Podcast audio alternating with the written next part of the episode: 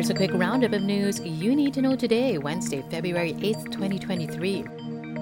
The unemployment rate in the Philippines ticked higher in December. The jobless rate came in at 4.3%, slightly up from November's 4.2% reading. This translates to 2.22 million unemployed Filipinos.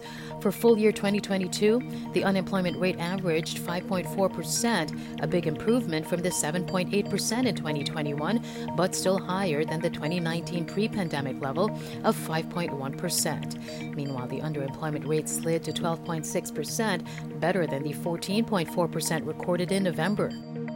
Philippine authorities defend the expansion of a military deal with the U.S. The expansion involves giving U.S. troops access to four more military bases in the Philippines under the Enhanced Defense Cooperation Agreement.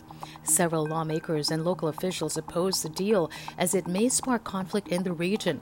The Armed Forces of the Philippines says public consultations will be made in identifying the new EDCA sites. It also assures the public the U.S. will not be allowed to bring in nuclear materials. Philippine Interior Secretary Benhur Abalos has named the fifth member of a five man committee tasked to review the courtesy resignations of top police officials. Retired Court of Appeals Justice Melchor Sadang will join the group, which is led by National Police Chief General Rodolfo Azurin Jr.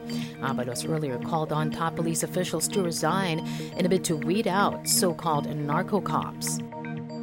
And the Philippines confirms its first case of the Omicron XBB.1.5 subvariant. This subvariant is considered as a variant of interest due to its immune evading properties and increasing prevalence.